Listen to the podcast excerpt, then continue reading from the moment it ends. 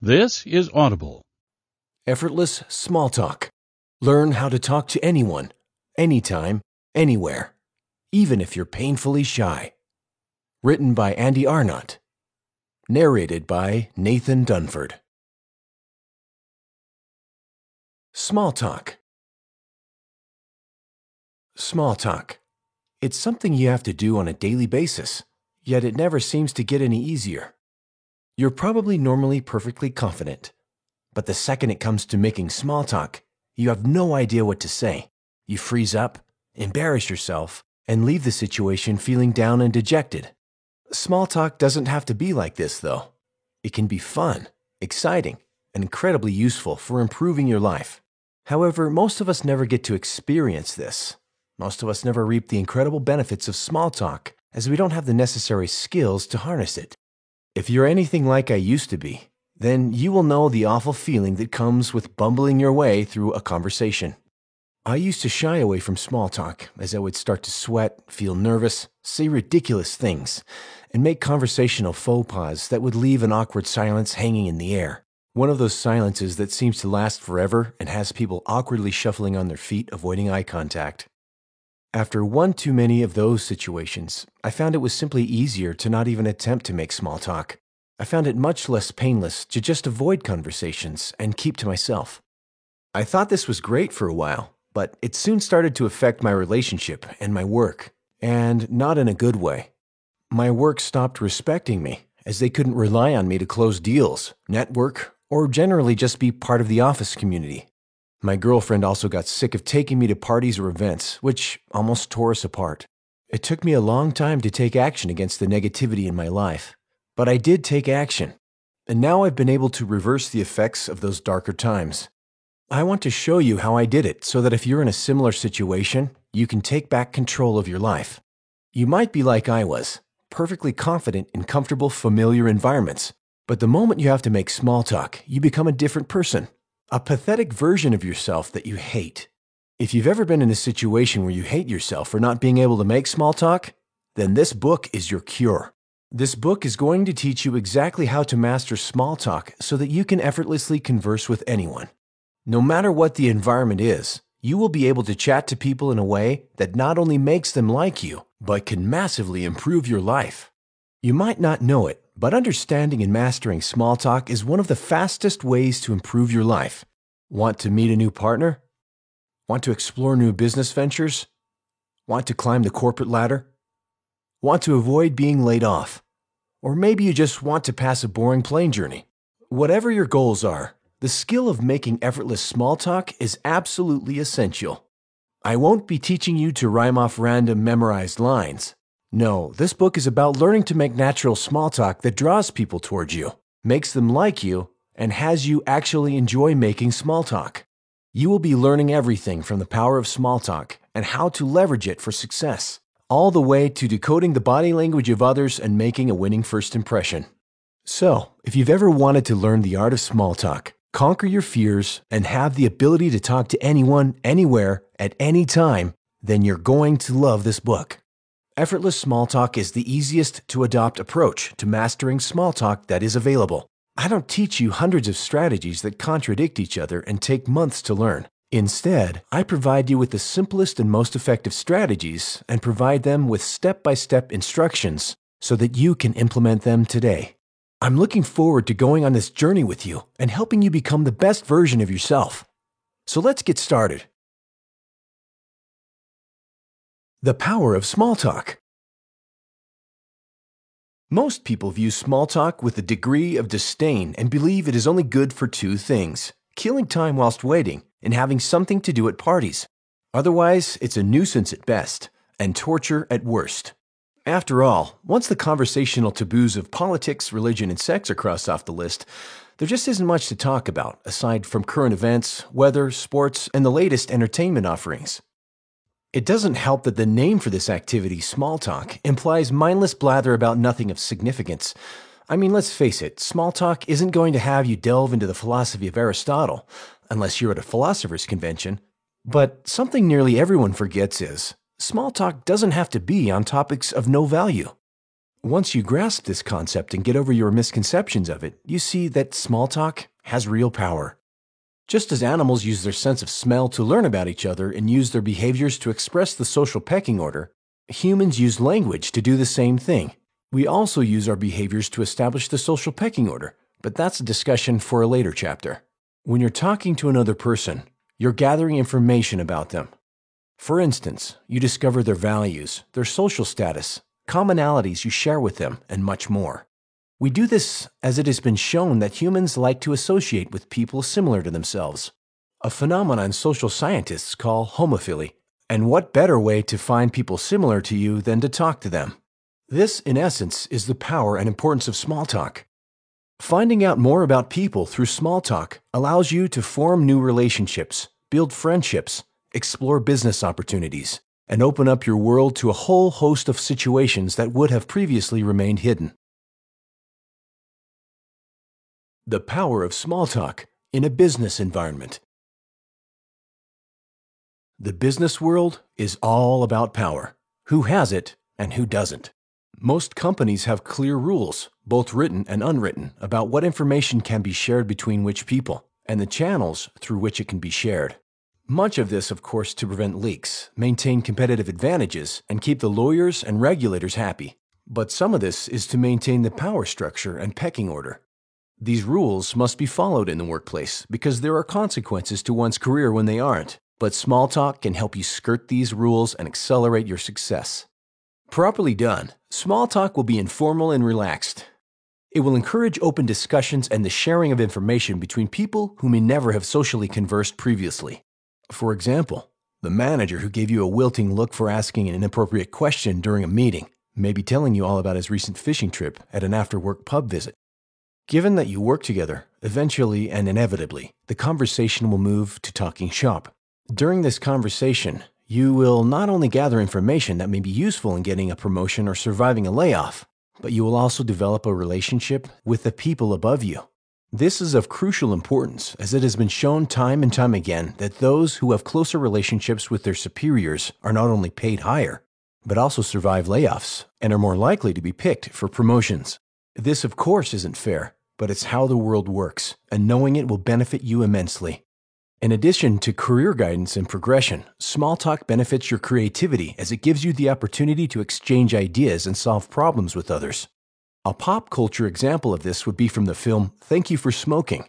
Nick Naylor, the PR chief for the tobacco lobby, meets with those who work for the alcohol and firearms lobbies. Over lunch and cocktails, they talk about challenges they face as public spokespeople for unpopular industries. They discuss what works and what strategies to avoid. They each find strength in the group, and at the end of the movie, the three are joined by others seeking the same professional support. In a real-life business environment, this is often exactly how small talk can play out, and you will find that conversing with those in similar situations to you will open new avenues, reveal previously unidentified solutions, and allow you to form cross-industry relationships that add incredible value. Small talk can be harnessed to reframe your existing workplace relationships by removing people from their pedestals and leveling out the structure of seniority. Many people are intimidated by senior management, especially if they are several levels below them on the corporate food chain. However, by making small talk with these managers, you will find that they are people just like you. And as you explore it further, you will find out that you have more in common with them than you could have previously imagined. No longer will you just be someone the boss nods and smiles to in the hallway. You will be their friend. It may only be on a work friendship basis, but the power of it is massive. If right now you're wondering, why would my boss want to talk to me? Well, remember that most people like to chat with new people and are grateful to converse with someone who is outside their immediate circle. People tire of the same daily conversations with the same people, and this is especially true in the close-knit groups that exist within upper management chains. An incredibly powerful result that springs from your new relationship with your boss is that people will start to seek you out as they see you as someone who has the inside scoop. And even if you don't have the inside scoop, people will perceive that you do. You soon will become the person to know. And in a world where information is power, that is a very enviable position to be in. The power of small talk in relationships and social situations. Small talk is an essential tool for maintaining out-of-work relationships. Not only does it help to resolve anxiety and promote relaxation, it allows the personal bonds we've built over time to be maintained and improved.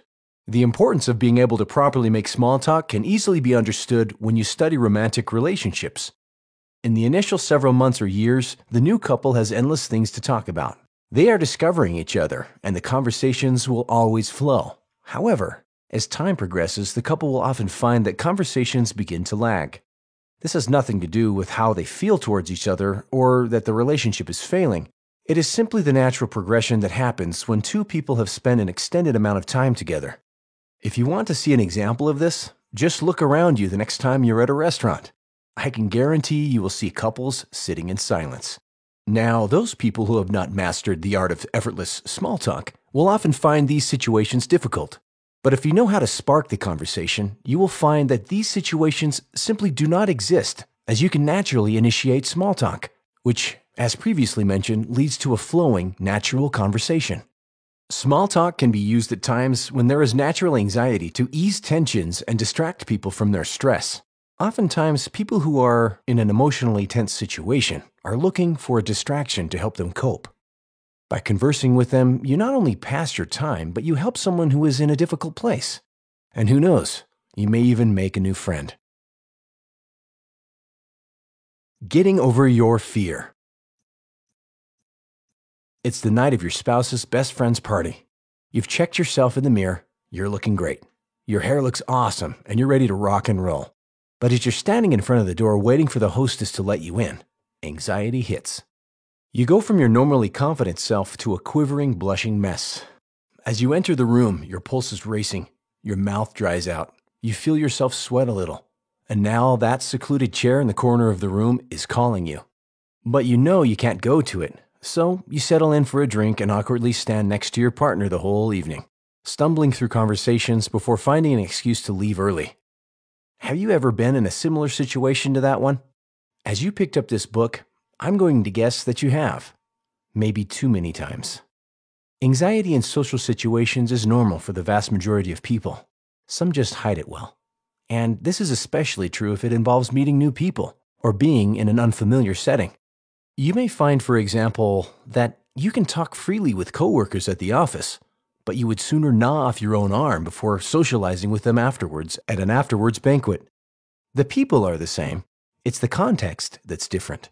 You may simply prefer the company of small groups of close friends or staying in alone to read a good book than going to a party, and that's okay. Not everyone is the life of the party, and not everyone wants to be the life of the party. However, the time will come when you're obligated to go to a social gathering, one where you will be expected to make small talk. And even if you don't want to go, you know you have to. It's when these situations occur that knowing how to effortlessly make small talk will be an immeasurable asset to you. So let's dive into it. Social anxiety. Firstly, to understand why some people can't make small talk effectively, we need to study the area of social anxiety. Social anxiety nearly always stems from one's fear of being judged or rejected. But why do we fear this judgment and rejection? Well, every social interaction involves judging others and being judged. And when we don't pass others' expectations, it hurts. Some people accept that rejection is a possibility and take it in their stride when it happens. Some people, however, get upset, take it to heart, and start to avoid situations where they fear that they may face rejection.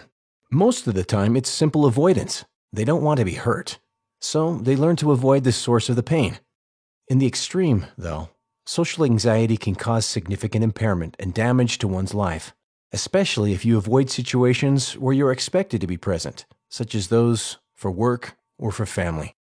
Certain people can even suffer severe physical symptoms just by thinking about the prospect of social situations they are expected to attend. For the purposes of this book, we will assume that your anxiety is mild and that you just need some strategies and tips to implement so you can get over your social anxiety, make an incredible first impression, and learn to make small talk so you can improve in all areas of your life.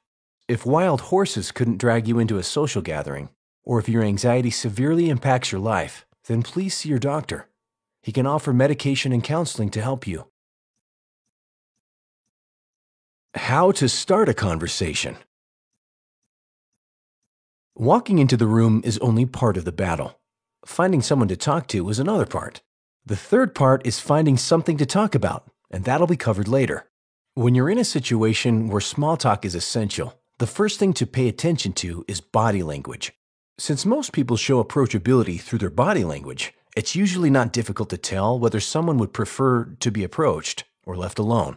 For example, someone reading a book on the bus is probably going to be left alone. But someone looking out the window or just sitting there quietly making eye contact may be welcome conversation. But how do you start one? Most people are afraid to initiate conversation because they don't want to be embarrassed. It comes back to the social anxiety we discussed earlier. They fear being judged or rejected.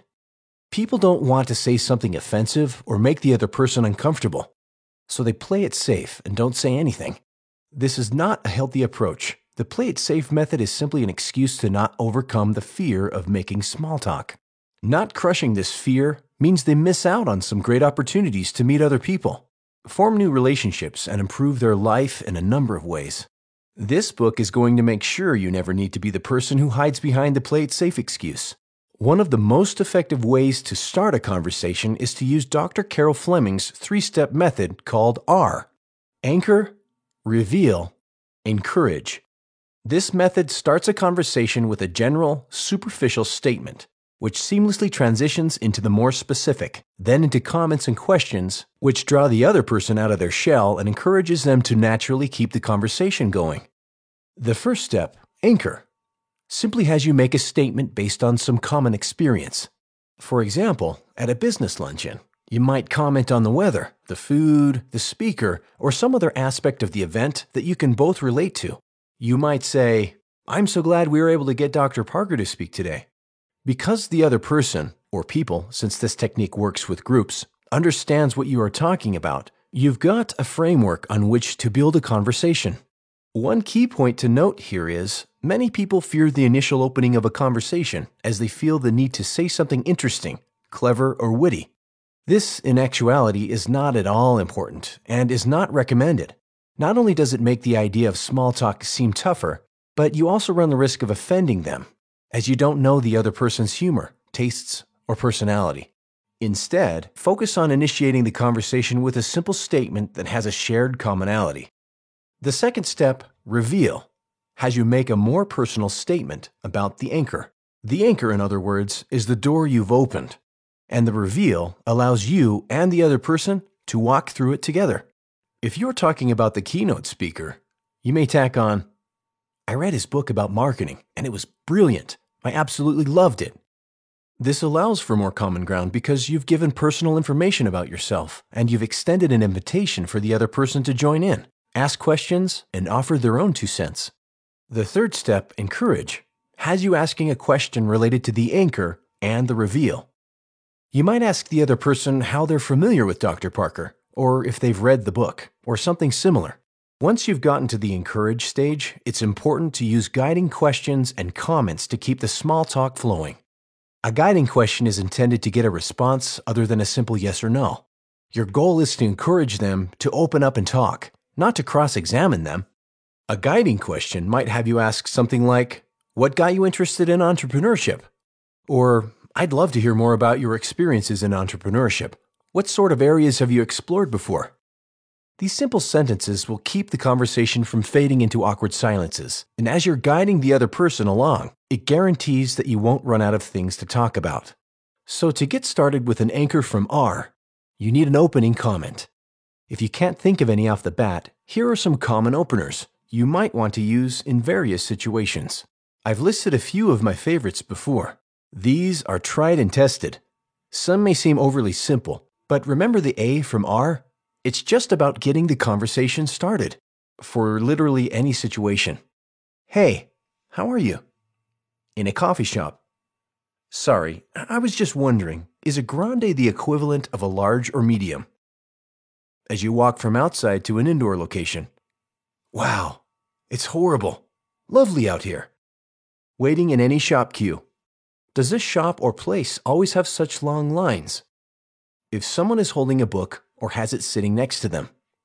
"Sorry to disturb you, But how are you finding name of the book title? I've been considering reading it. To someone walking their dog. Wow, aren't you such a cute thing? Talk initially to the dog, then say to the owner, your dog is gorgeous. What breed is she or he? Where to practice. The R method is excellent, and it's easy to learn. But like any other skill, it takes practice. Fortunately, there are almost unlimited places to practice, and I have a step-by-step approach to conquering your fears and insecurities so that you can master small talk. The best way to master small talk is to start with people you already know. Acquaintances and coworkers are usually the best options. They already know you, and that tends to lower the risk, and therefore your stress levels. By doing this, it will allow you to practice the R steps in a non-threatening environment where the stakes are low. After this, I suggest practicing in situations where you are unlikely to ever encounter the other person again, or in situations that don't really matter. Start small. Make a passing comment to someone whilst waiting in line at Starbucks, or whilst waiting on a train. Doing this clears the hurdle of talking to a complete stranger. Don't aim to engage them in small talk. Just make a simple passing comment. If you start to feel nervous about this, then repeat the following to yourself, in your head, not aloud. I'm never going to see this person again. I have nothing to lose and everything to gain. My fear is completely irrational, and I won't be held back by it any longer. Once you're over the hurdle of saying a single comment to a stranger, it's time to engage a stranger in small talk. For this step, you ideally want to use what's called a warm open. This is simply when you leverage a mutual connection to introduce you to a stranger. Due to your mutual connection, you are both already pre-sold on the other person. The mutual connection ensures the other person already knows that you're a good, safe person, and therefore engaging in small talk is much easier. A good place to practice this is at a gathering where you don't really know anyone, especially when it's a group in which you don't have a lot invested. Ask the host to introduce you to another guest and practice these skills on that person. You may hit it off and become fast, lifelong friends, or you may never see this person again. Either way, you found an opportunity to practice your new small talk skills. As every musician or actor knows, the more you rehearse, the better you perform. Take every possible opportunity to engage in small talk, no matter where or with whom. You'll be surprised at how quickly your skills develop. Making an awesome impression. Everyone knows this guy. He's the one who oozes into the room, slides up to the most attractive woman, and tries to chat her up, even when she's clearly not interested. His idea of small talk falls into three general categories: sexual innuendos, off-color jokes, and political commentary. And he tries to rationalize his offensive behavior with a nudge in the ribs, sometimes literally, and a, you know I'm joking, right? This is a memorable first impression, and it shows a certain amount of confidence, but that's not a good impression. In fact, it's actually a very poor impression because it's memorable for the wrong reasons. He doesn't respect personal boundaries, physical or social, and what's worse, doesn't care. You remember him because he made you feel uncomfortable, and that's not a good thing. Whether you like it or not, or whether you think it's fair or not, first impressions are about judging others and being judged ourselves. Good impressions are about making other people like us enough to want to include us in their group. When it comes down to it, first impressions matter a lot. Do not underestimate the power of them. And one of the keys to being able to make effortless small talk is to make a good first impression. Doing this means people feel comfortable talking with you, want to meet with you, and will warm up to you quickly. The keys to an awesome first impression. When meeting people for the first time, the best impression you can make is to appear relaxed, confident, and ready to engage other people. You want to be someone that others want to connect with. This is generally easier said than done, especially when you're nervous. But there are some simple strategies to accomplish this. When you meet someone for the first time, they judge you on what they see because they have nothing else to go on. So when they see someone who can't or won't make eye contact, who appears fidgety, who doesn't smile, and who doesn't look like they want to be there, they'll dismiss you without a second thought. Many of these behaviors are culturally transmitted, meaning the other person is probably not aware that they are judging you, but they are nonetheless, so don't think you can skip this step. We are going to be covering strategies for making eye contact, genuinely smiling, promoting the correct body language, and a few simple mind hacks you can use to open the small talk door by always making a great first impression. If you have difficulty making eye contact, try focusing on the other person's ear, or to a point just behind their head. This will make you appear to looking them in the eye, but you're really not. It's just a way to trick your brain into doing something it's not comfortable doing. If you feel confident enough to directly look into someone's eyes, then make sure you follow these steps to not appear too intense or creepy. Look into their eyes, but don't stare. Blink naturally. Make natural breaks in the eye contact. Don't look continually into their eyes. Break contact roughly every 3 or 4 seconds by glancing away. Fidgeting is a sign of nervousness. Not only does it reduce your appearance of confidence, but it also makes others uncomfortable. A simple way to avoid fidgeting is to find something to hold that's appropriate to the situation. If there's nothing to hold, then lightly clasp your hands in a relaxed grip. A tight grip promotes nervousness, and others will subconsciously pick up on this. Smiling and relaxing are tougher to do convincingly because you look like a fake if it doesn't seem natural. Giving someone a fleeting 2-second smile, then going back to a straight face, is telling them that you'd rather count the dimples on a golf ball than talk to them. And if you're not relaxed, you'll look nervous and uncomfortable. The key to being able to smile naturally is to enter a relaxed, positive state just before the event. Try listening to your favorite music or a comedy album on the way to the event. It's hard not to relax when you're listening to your favorite musician or comedian. And that elevated emotional state will continue when you get to the event. Once you're at the event, another simple strategy is to replay the memories of funny or happy events from your life. Triggering these memories will result in your brain associating those feelings with your current situation. Harness these memories, and before you know it, you'll be smiling naturally without consciously knowing it. Another powerful psychological hack for saying the right things with your body language and imbuing yourself with confidence is to practice power posing. Popularized by Amy Cuddy in her famous TED Talk, power posing is a simple 1 to 2 minute exercise that has incredible results on your confidence, happiness, and even cognitive functioning. I highly recommend that you check out her TED Talk, but if you don't have time, here's a quick primer on how to power pose. Before an event that you're feeling nervous about, simply go somewhere quiet, like a bathroom stall. Then strike and hold a power pose. A power pose is any standing position that represents a powerful stance. A classic example is the superhero pose. Hands on your hips, chest out, head held high, and a feeling of dominance. This may sound ridiculous, but the research behind it is outstanding. Try it once. It only takes 1 to 2 minutes, and you will feel the difference instantly. The physical space you occupy also plays a role in the impression you signal to people. You're going to want to pay particular attention to personal space and touching. In a business setting, most people are fine with a handshake and not much more than that. For a standing distance, one arm's length is generally considered the boundary here. It's close enough that you can hear, but not so close that you're making the other person feel crowded. In a more informal setting, it's okay to move a bit closer, but let the other person set the distance. If you're touchy-feely, you definitely want to tone it down. And if you have issues with people touching you, remember that you will be sending nonverbal messages about that. So, take notes, as it will impact your approachability. Finally, take note that the best impression you can make is to be yourself. People like and respect genuineness, and they especially respect sincerity. If you try to shy away from who you naturally are, hiding your passions and your personality, people will feel something is off about you.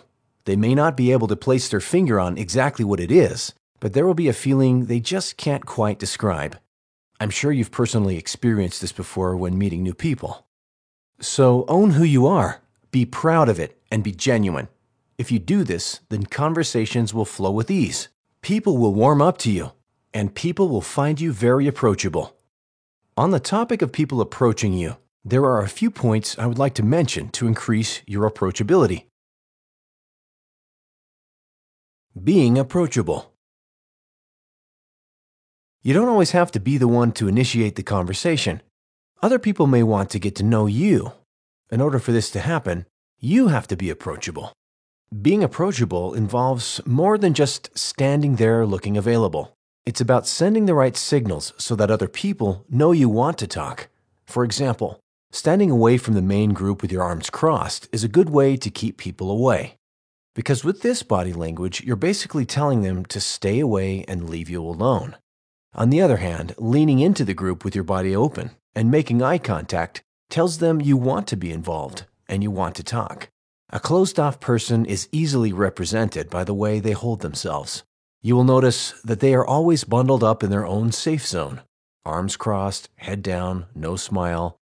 If you want someone to approach you, don't be this person. Instead, look around the room, make eye contact, follow it up with a brief 1-second smile, and stand with a casual pose to give the appearance of openness.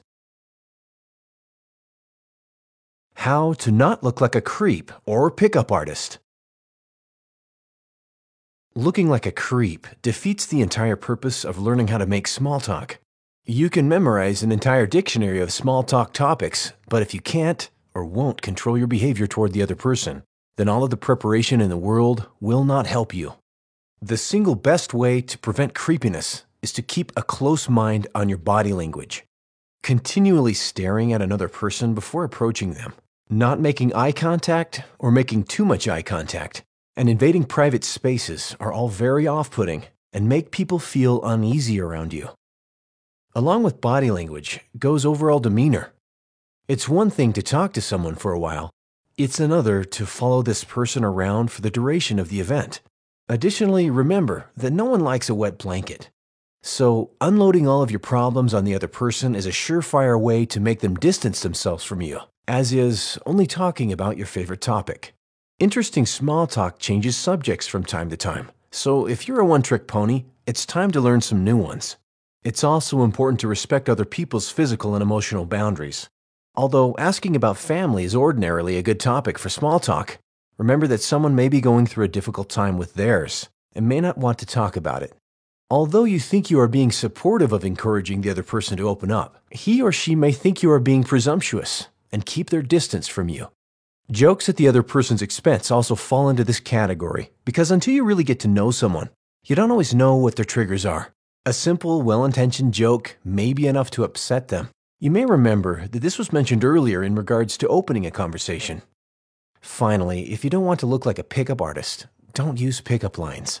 If you want to get the attention of someone you're attracted to, there's no better way to do this than to be genuine.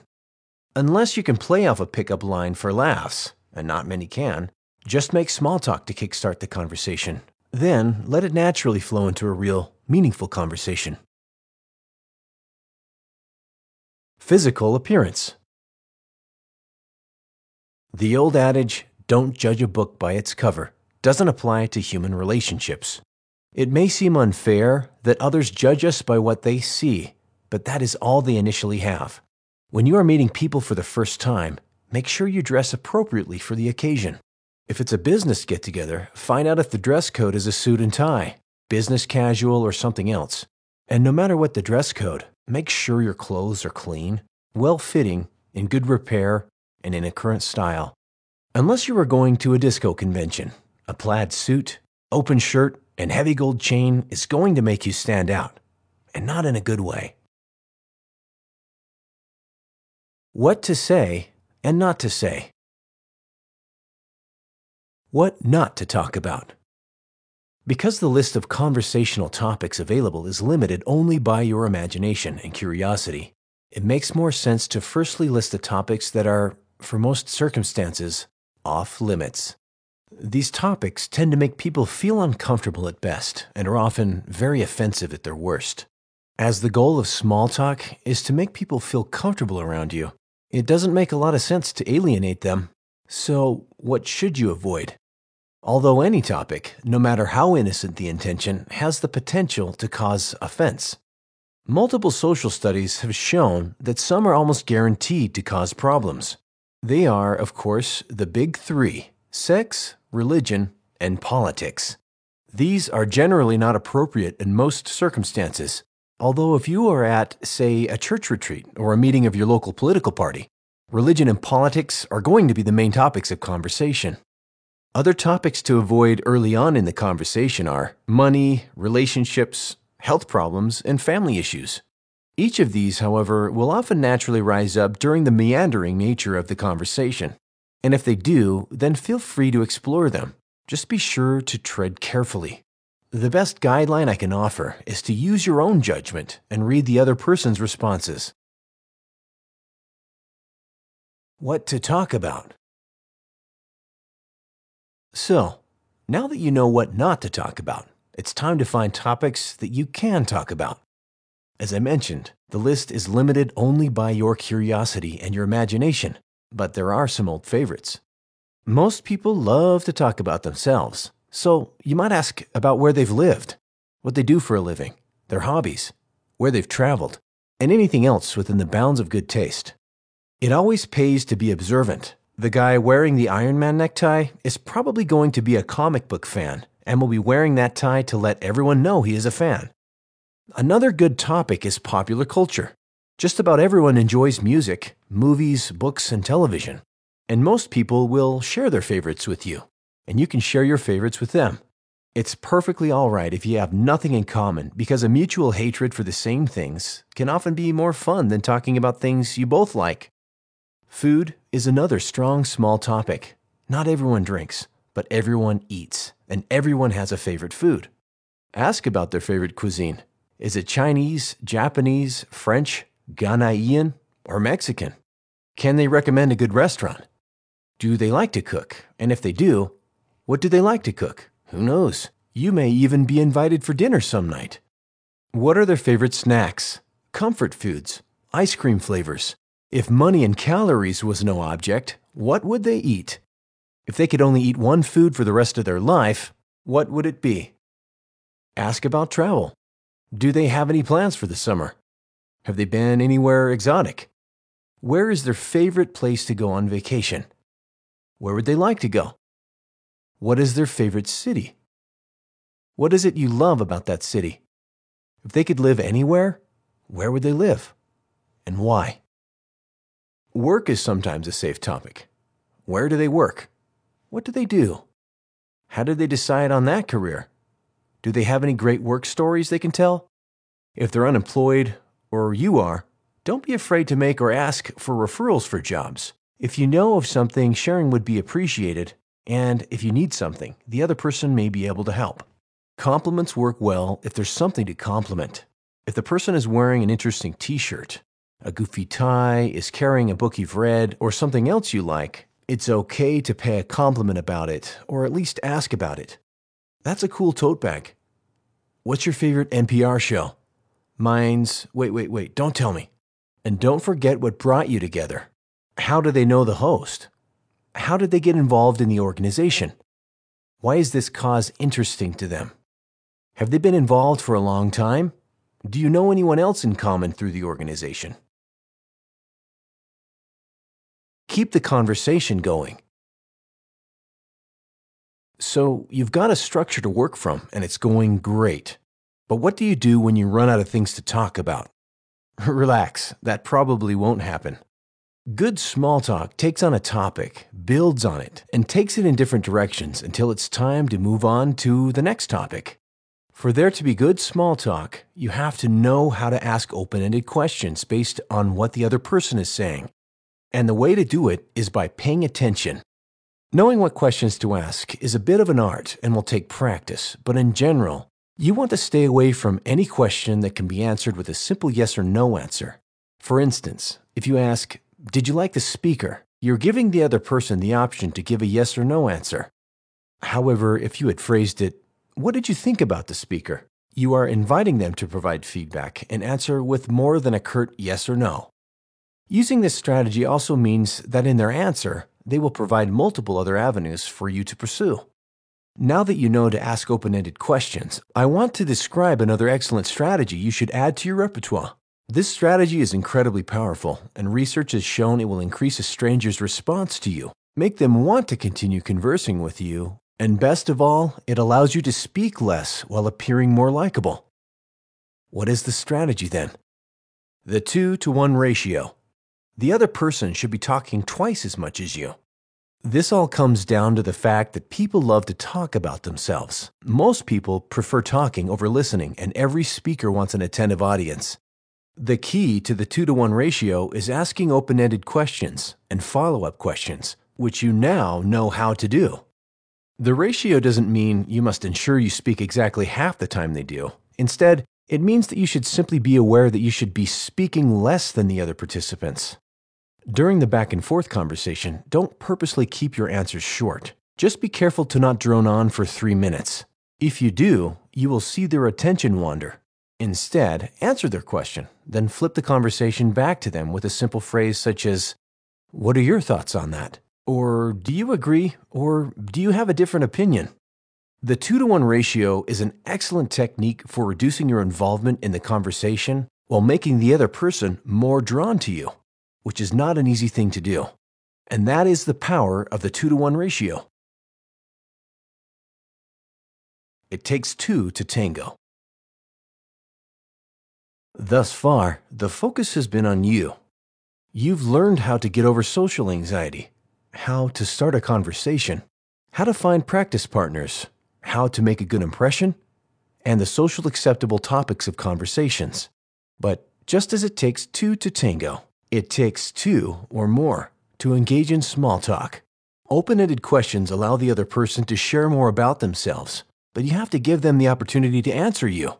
The key here is simply to listen and not talk over someone or interrupt them.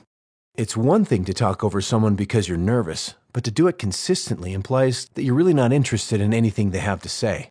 So when you ask a question, leave a beat or two for the other person to answer, and then really listen to what they say. By being an attentive audience, you are being respectful to the other person whilst gaining all the information you need to structure your next question. We now need to cover the last component of small talk, silence. Silence happens, and when it does, let it. Don't be afraid of it. However, if you're looking to keep the conversation going, then there is a simple trick you can use to spark it back up and kill any silence. Simply invite someone else into the conversation. There are two main ways you can do this. You can signal someone to come over and then initiate them into the conversation by saying something along the lines of, "I was telling Josh here about how our company did XYZ, and I know you were integral to the success of the project, so I thought you might be able to explain it better than me." Or you can say to the person you're speaking with something along the lines of, "I know who would have some awesome insights into this topic, Tony. Fancy going to find him with me and pick his brain?" Doing this is incredibly useful in a business or networking scenario if you feel a potentially important contact is slipping away. By inviting somebody else into the conversation, you not only kill the silence, but you also retain a connection with the contact you desire. Smoothly ending a conversation. All things must come to an end, and a good conversation is one of them. Even the best conversations can end in awkward silence, but there are ways to keep that awkward silence from happening. And the best way to do this is by being aware of the situation. Most people use body language to show that they're ready for the conversation to end. They may increase their physical distance, look around the room, or check their watch. They may also put their jacket on or look through their handbag for their keys. This doesn't mean they're bored with you or the conversation, just that they feel it should come to an end. When this happens, wait for a short pause and offer a handshake. Look them in the eye and tell them how much you've enjoyed talking with them. You might say something like, "I really enjoyed our conversation. I'll see you later." Or, "It's been great talking to you, but I have to go. I'll talk to you later." Whatever you say, keep it polite and friendly, and make sure you smile. Smiling always represents a friendly gesture, and it helps to show that you really mean what you say. If you truly enjoyed the other person's company, it's perfectly acceptable to ask them to meet for coffee or lunch to continue the discussion. Offer your phone number first, and then take the other person's. Set a specific date, like next Wednesday at 11 a.m., and add it to your calendar. This will ensure that your relationship won't end up dying because neither person keeps in touch. If geographical distance makes in-person contact impossible, Offer to become friends on social media and continue the conversation that way. Closing thoughts.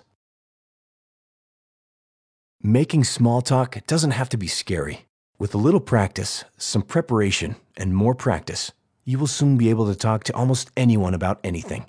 No longer will you be bumbling through a conversation, red in the face, making others feel awkward, and suffering through uncomfortable silences. Throughout this book, you've learned everything you need to be able to make effortless small talk, and I want to take a second or two to decide how you're going to leverage what you learned so you can improve your life. Are you going to expand your social circle? Are you going to set your eyes on a promotion at work? Are you looking to be less awkward in life? Are you an entrepreneur looking to network at events you go to? Are you looking for a new romantic partner? Or maybe it's a combination of the above.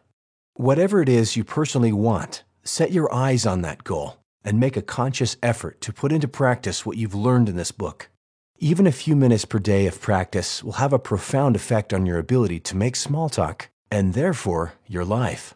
I strongly feel that one of the best ways to succeed in life is by putting yourself into difficult, uncomfortable situations. Getting out of your comfort zone by making small talk will help you grow as a person, meet exciting new people, develop priceless social skills, and as you do this, you will be amazed at the opportunities that magically seem to appear. This has been Effortless Small Talk. Learn how to talk to anyone, anytime, anywhere, even if you're painfully shy. Written by Andy Arnott. Narrated by Nathan Dunford. Copyright 2014 by Andy Arnott. Production copyright 2014 by Good Living Publishing.